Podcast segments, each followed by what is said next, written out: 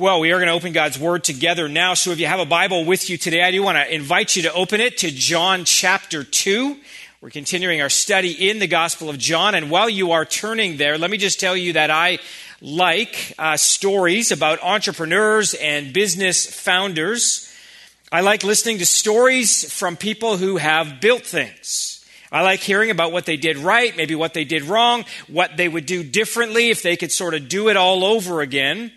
And one of the stories that I have found fascinating over the years is the story of Howard Schultz. Uh, Howard Schultz was the founder and the executive chairman of the Starbucks Coffee Company. Uh, when you look at its growth from a single coffee shop in Seattle to the international powerhouse that it is today, there are a host of lessons to be learned around marketing and sort of uh, customer service, all sorts of things like that.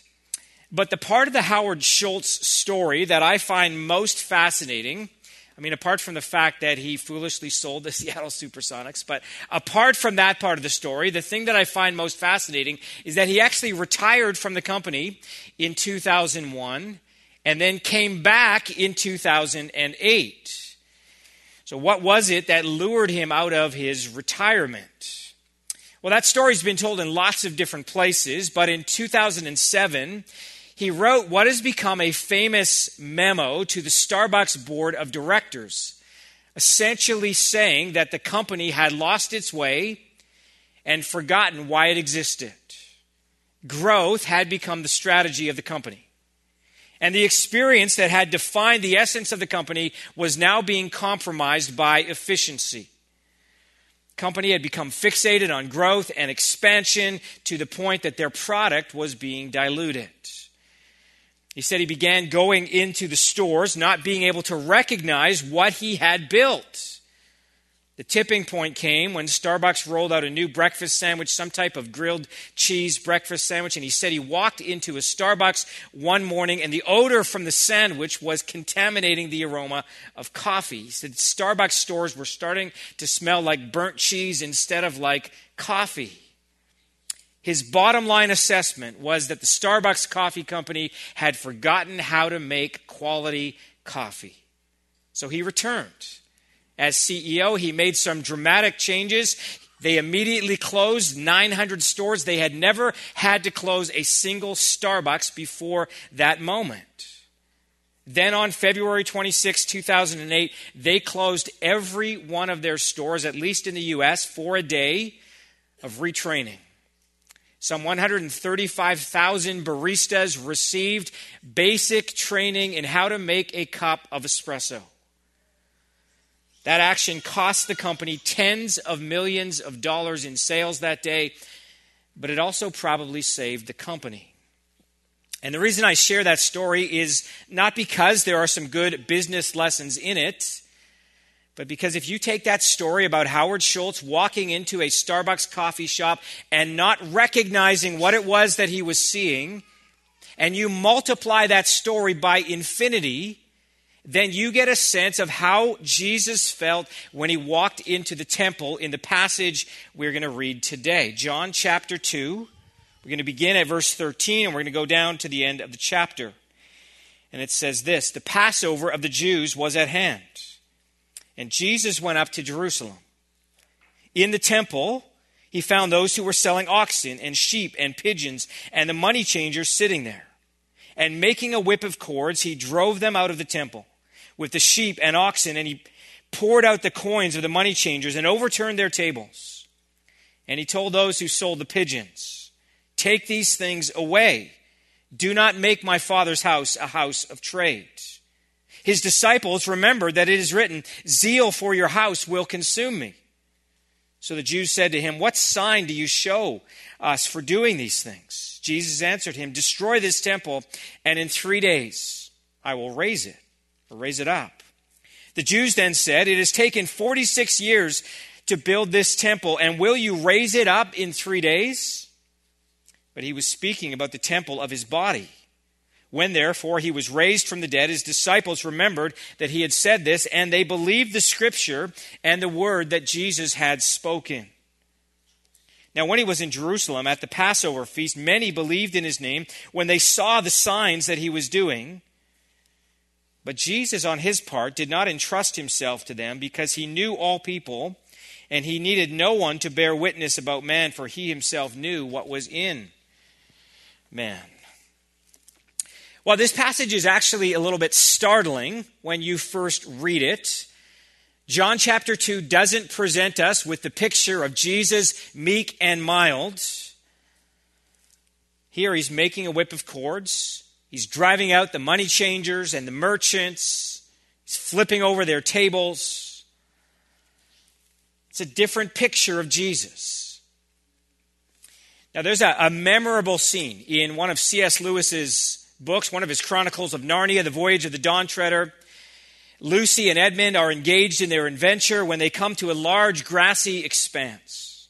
The sensuous green of the grass expands into the blue horizon except for a white spot in the middle of the green expanse. As Edmund and Lucy look at the spot, they have trouble making out exactly what it is. And being adventurous, they travel across the grass until the white spot comes into view. It's a lamb. The lamb, white and pure, is cooking breakfast. And the lamb gives Edmund and Lucy the most delicious breakfast they've ever had. The children converse with the lamb. They want to know if he knows how to get to the land of Aslan, heaven. And as the lamb begins to explain the way, a marvelous thing happens. Lewis describes it like this His snowy white flushed into tawny gold, and his size changed, and he was Aslan himself, towering above them and scattering light from his mane. Now, if you're familiar with the Chronicles of Narnia, then you know that the great lion Aslan represented Jesus. And Lewis was illustrating one of the underestimated truths of our faith, namely that Jesus is both lamb and lion. All through chapter 1, we've been hearing that Jesus is the Lamb of God who takes away the sin of the world. John 2 reminds us that Jesus is also the lion. We sang it this morning. Our God is the lion, the lion of Judah. He's roaring with power. He's fighting our battles, and every knee will bow before him. Our God is the lamb, the lamb that was slain for the sins of the world. His blood breaks the chains, and every knee will bow before the lion and the lamb. Every knee will bow before him. We need to remember both of those things. We need to remember that Jesus is both lion and lamb. Now, we talk a lot about the lamb part. We talk about Jesus being the one who bore the weight of our sins, the sacrificial lamb for us. But what about this lion part? I mean, what about Jesus making a whip of cords, chasing out the money changers and the merchants, dumping out their coins, flipping over their tables? Was this a one off? Did Jesus have a short fuse? Did he just kind of go rage monster at the slightest provocation? Now, he didn't, but I think it's important to remind ourselves that Jesus demonstrated righteous anger on a number of occasions. Mark chapter 5 records one of those incidents. There it says, Again, he entered the synagogue, and a man was there with a withered hand. And they watched Jesus to see whether he would heal him on the Sabbath so that they might accuse him. And he said to the man with the withered hand, Come here. And he said to them, Is it lawful on the Sabbath to do good or to do harm, to save life or to kill, but they were silent. And then it says, and he looked around them with anger, grieved at their hardness of heart, and said to them, said to the man, Stretch out your hand. He stretched it out, and his hand was restored. Jesus displayed righteous anger in a way that was both tangible and visible. On another occasion, Jesus was informed that King Herod was seeking to kill him. Listen to Jesus' response. And he said to them, Go and tell that fox, Behold, I cast out demons and perform cures today and tomorrow, and the third day I finish my course. Look, I'm not sure you would call that a diplomatic response about a political figure. Jesus is often shown in the Gospels to be welcoming of children. He often speaks in favorable terms about them, that the kingdom of heaven belongs to such as these. But listen to what he says about those who might do children harm or lead them astray. Whoever receives one such child in my name receives me, but whoever causes one of these little ones who believe in me to sin, it would be better for him have a great millstone fastened around his neck and to be drowned in the depth of the sea. And you will know that Jesus used some of his strongest language when he was speaking about hypocritical religious leaders. Most of Matthew chapter 23 is a series of indictments against the scribes and the Pharisees of his day. Here's a sampling Woe to you, scribes and Pharisees, hypocrites! For you are like whitewashed tombs, which outwardly appear beautiful, but within are full of dead people's bones and all uncleanness. So you also appear righteous to others, but within you're full of hypocrisy and lawlessness. Or later in that chapter, he says, You serpents, you brood of vipers, how are you to escape being sentenced to hell? So, look, there is a place for righteous anger or righteous indignation. There is a place for calling evil evil and taking action to rectify it. And that's what Jesus does here in John chapter 2. So let's look at what it was that led Jesus to taking such dramatic action in the temple that day. And I want to walk through this passage by making note of three truths the first one is that Jesus rejects false religion. So, what was it that made Jesus so mad? Well, I want to suggest three reasons for Jesus' outrage here. The first one is simply commercialization, right? The temple, a place for worshiping God, had become a business. In much the same way that Howard Schultz came into Starbucks and said, I don't recognize what I'm seeing, Jesus came into the temple that day and said, I don't know what I'm seeing here. But it's not what the temple was designed for. He sees all the financial trans- transactions taking place. He hears the squawking of the animals, and he knows that none of it has anything to do with worship of God. Now, there is a sense in which the, the money changers and the merchants were performing a legitimate and even helpful service. John tells us that this event took place during the time of Passover. This was one of the major festivals on Israel's calendar. Pilgrims would travel many miles from all over Israel to come to Jerusalem. And being able to purchase a sacrificial animal in Jerusalem rather than having to drag it with you across the country would have made things easier. Now, there were actually two types of merchants who had set up shop in the temple courts. The first were the money changers or the currency converters. Everyone in Israel was required to pay a half shekel temple tax. But that tax had to be paid in Tyrian silver, a pure form of silver. So you could not pay the temple tax with a coin that had a pagan image on it, for instance. That was the Roman currency. You couldn't use that. You had to convert that to a pure form of currency. And so these money changers were there. They were happy to provide that service for you. Then the second type of merchants were those who were selling sacrificial animals.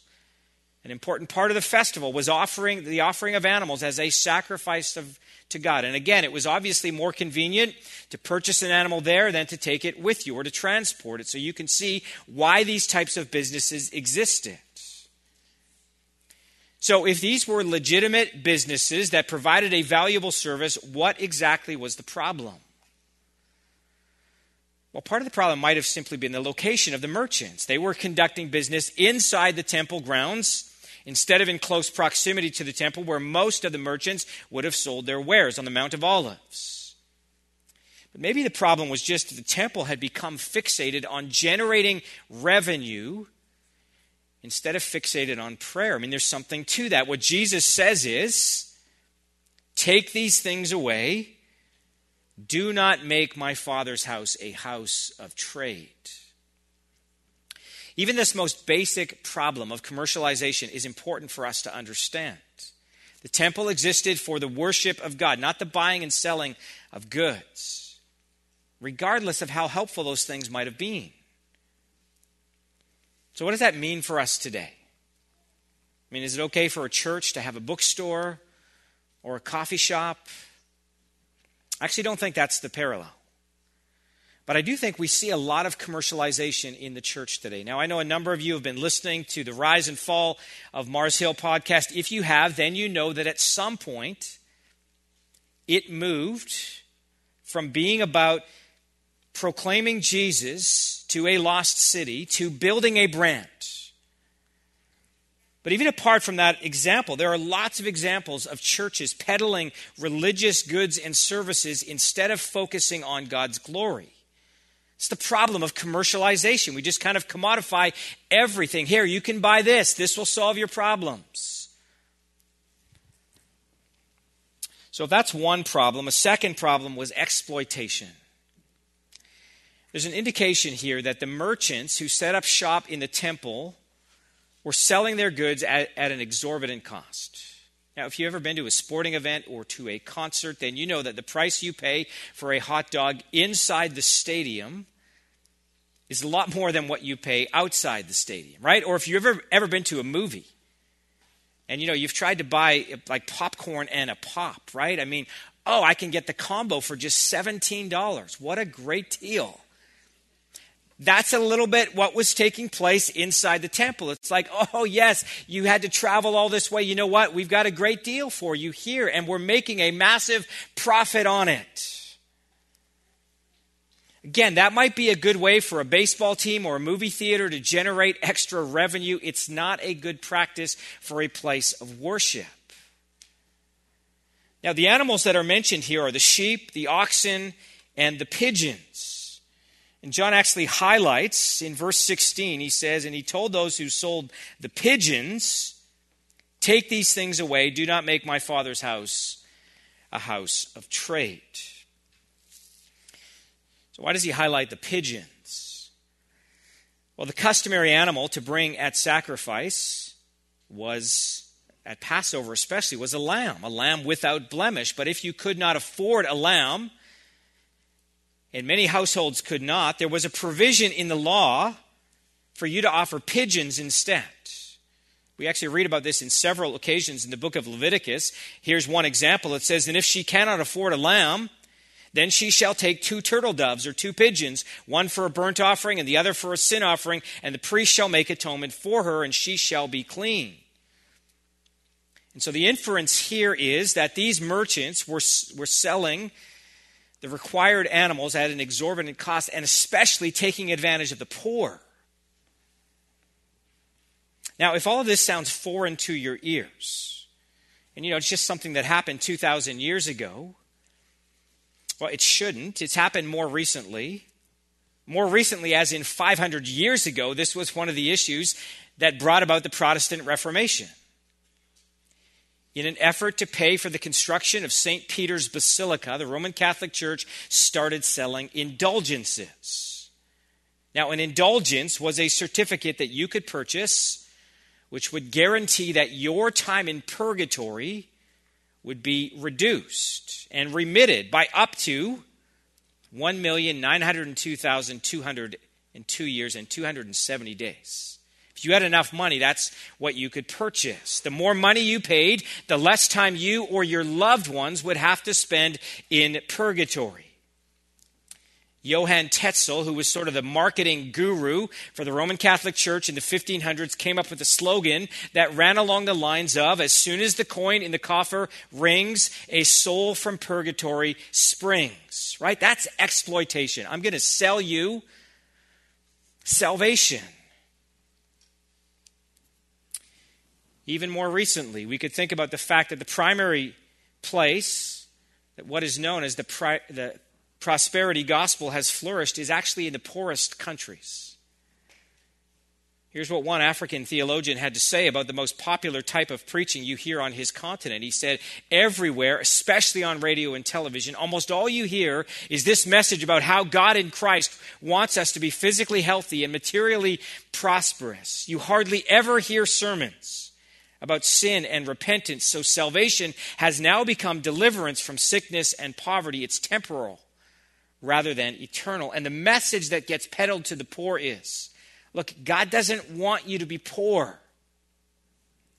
If you just have enough faith, you will be wealthy.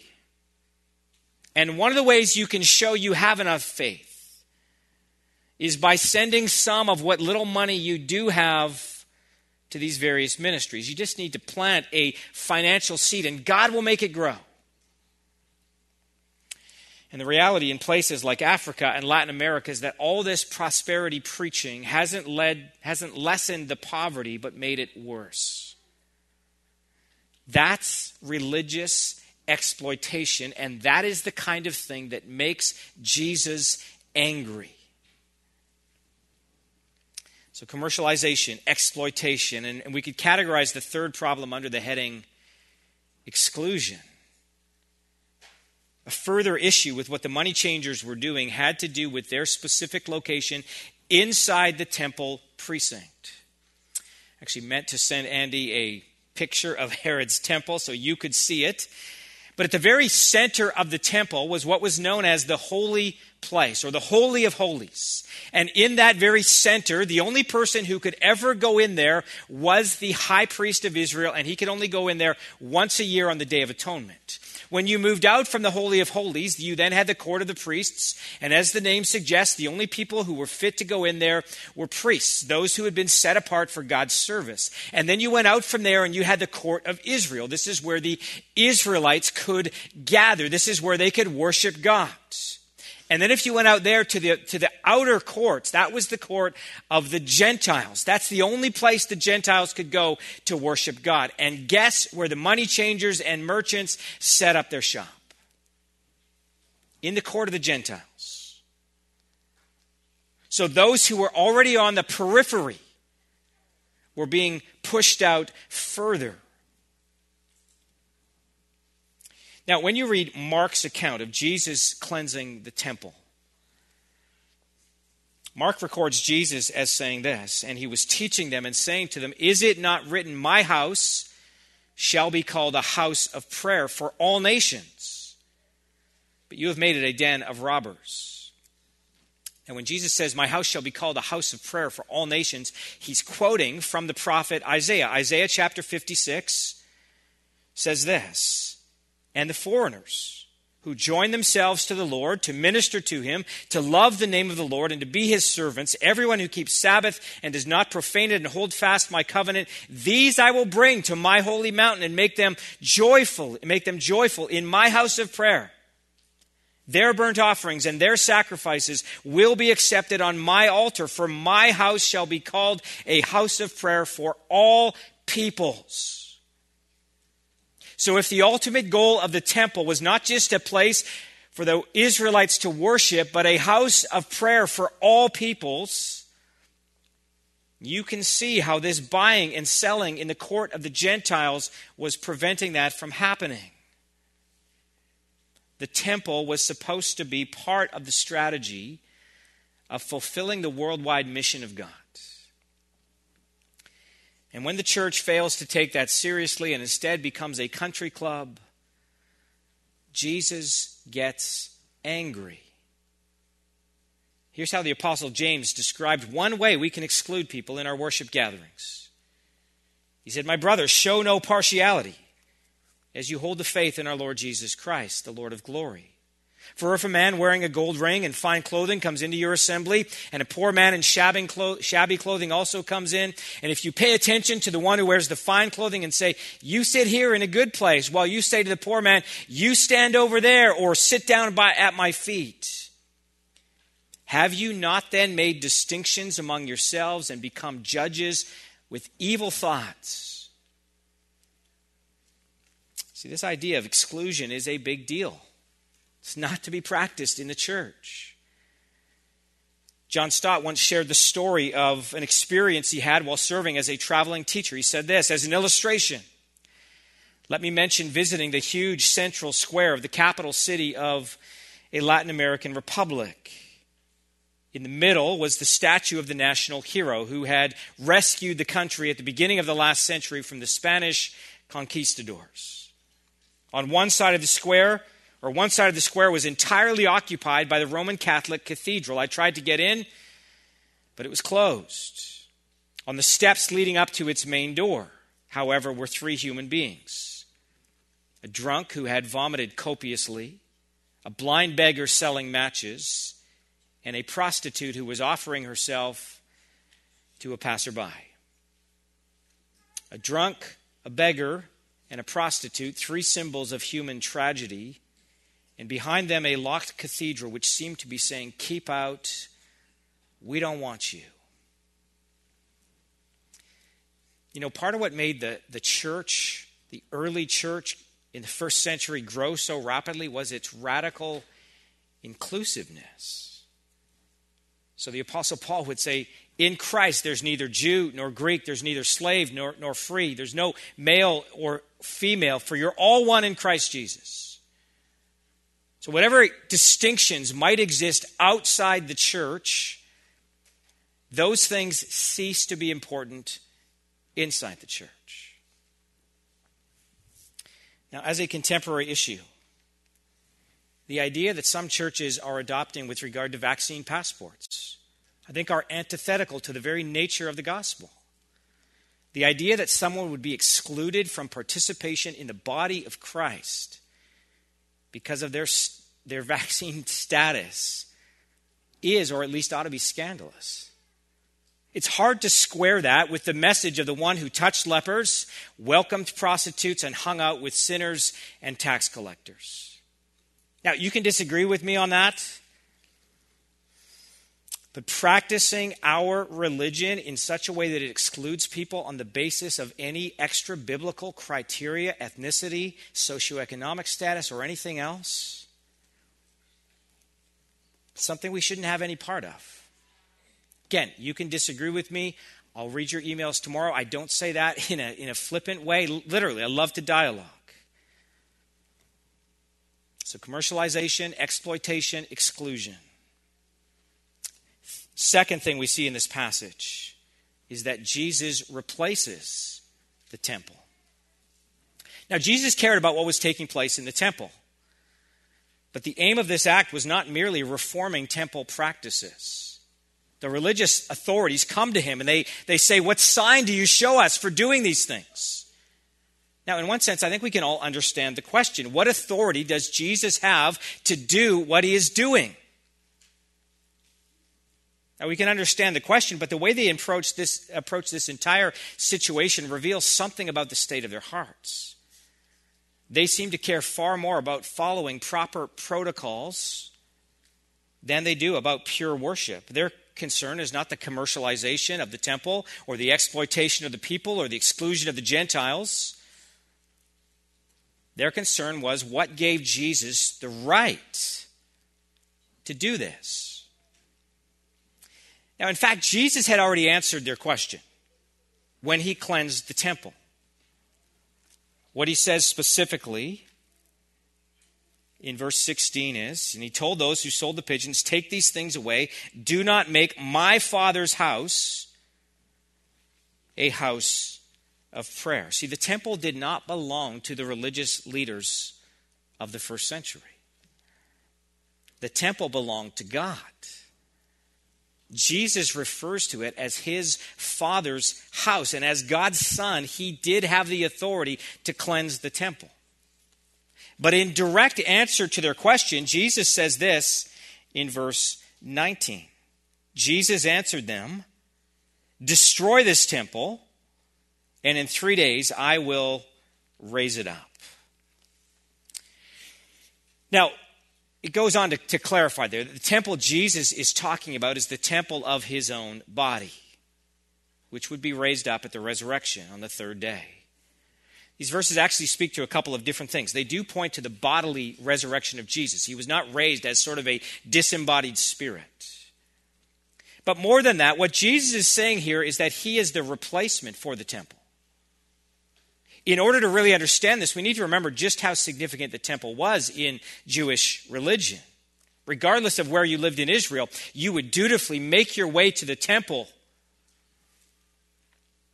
at least once a year for Passover. And if you were devout in any way, you would make your way there numerous times during the year.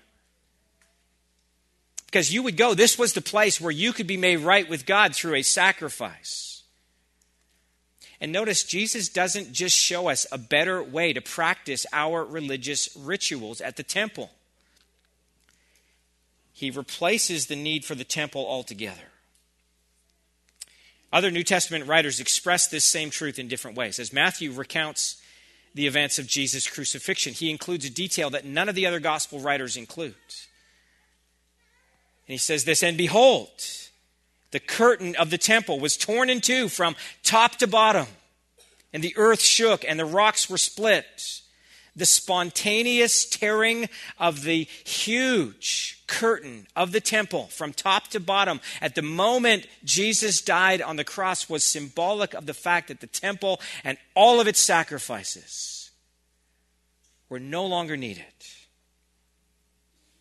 The writer of Hebrews expresses this same truth like this Therefore, brothers, since we have confidence to enter the holy places by the blood of Jesus, by the new and living way that he opened for us through the curtain, that is, through his flesh. So, how are we made right with God? Well, it's not by going to the temple and offering sacrifices, it is through the sacrifice of Jesus once and for all.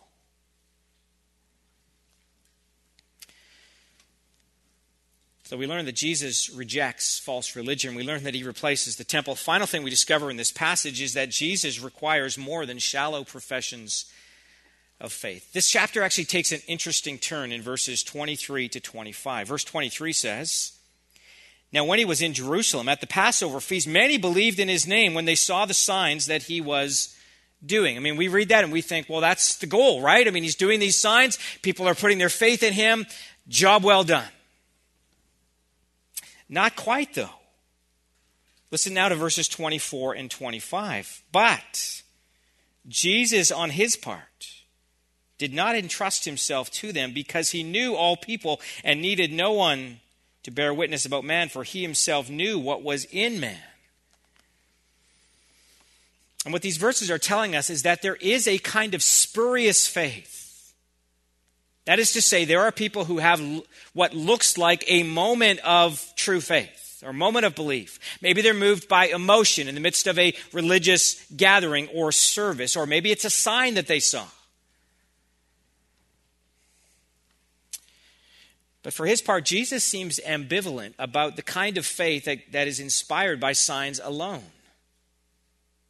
There were several back and forths about this between Jesus and the religious leaders of his day. On one occasion, it says, Then some of the Pharisees, or some of the scribes and Pharisees, answered him, saying, Teacher, we wish to see a sign from you. Right? Just show us a sign, then we'll believe. But he answered them, An, an evil and adulterous generation seeks for a sign, but no sign will be given to it except the sign of the prophet Jonah. For just as Jonah was three days and three nights in the belly of the great fish, so will the Son of Man be three days and three nights in the heart of the earth. What Jesus is saying is look, me simply, you know, performing a miracle at your demand is not going to actually produce genuine faith in you. The ultimate sign that I will give is my death and resurrection. That's what he's saying here. Destroy this temple, and in three days I will raise it up. And if you cannot believe in that, you simply will not believe. So he rejects this kind of shallow profession of faith. And we know this from elsewhere in the New Testament. Jesus said, Not everyone who says to me, Lord, Lord, will enter the kingdom of heaven, but the one who does the will of my Father who is in heaven. On that day, many will say to me, Lord, Lord. Did we not prophesy in your name and cast out demons in your name and do many mighty works in your name? And then I will declare to them, I never knew you. Depart from me, you workers of lawlessness. Right? He requires more than a shallow profession of faith. It's not enough just to say, Lord, Lord. There needs to be a genuine commitment and trust in Him. So, as we think about this passage, we think about Jesus' reaction when he comes into the temple. And we think about our modern day. We, we ought to think in terms of how it is that we can please God, how it is that we can display genuine faith and trust in him. Let's pray together. Father, we do give you thanks for your goodness to us. We thank you for the opportunity we've had today to reflect on this event and what Jesus did and what motivated him to do it. And Lord, we pray now that you would help us to be faithful to you. You would help us to make the right kind of response, regardless of what we might be facing. We pray this in Jesus' name. Amen.